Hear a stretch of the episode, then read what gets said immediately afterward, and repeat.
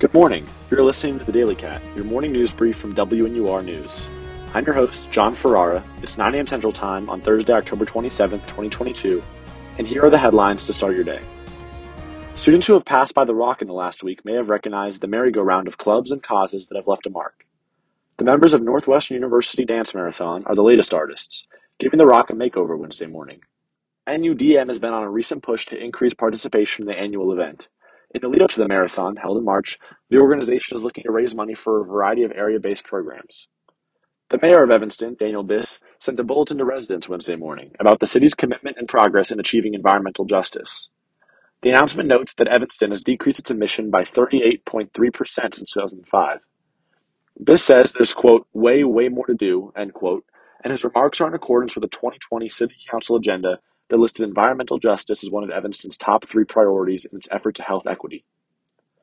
Darrell Brooks, who massacred a Christmas parade in Waukesha, Wisconsin last year, killing six, was found guilty on all counts of homicide Wednesday. In what was a heated trial, Brooks tried to assert his innocence, insisting that his attack was unintentional. Segments of the trial went particularly viral as Brooks and Judge Jennifer Dorow exchanged fiery remarks due to the defendant's frequent courtroom interruptions. Brooks will spend the rest of his life in jail.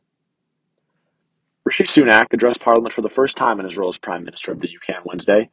Sunak's remarks focused on the country's sluggish economic status. He assumes his role in the midst of the UK experiencing a 40 year high in inflation, and the PM recently moved back the release of his spending plan until November 17th after initially promising a Halloween release.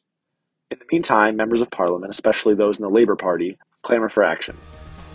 That's all for today's Daily Cat, and from Evanston, Illinois, I'm John Ferrara.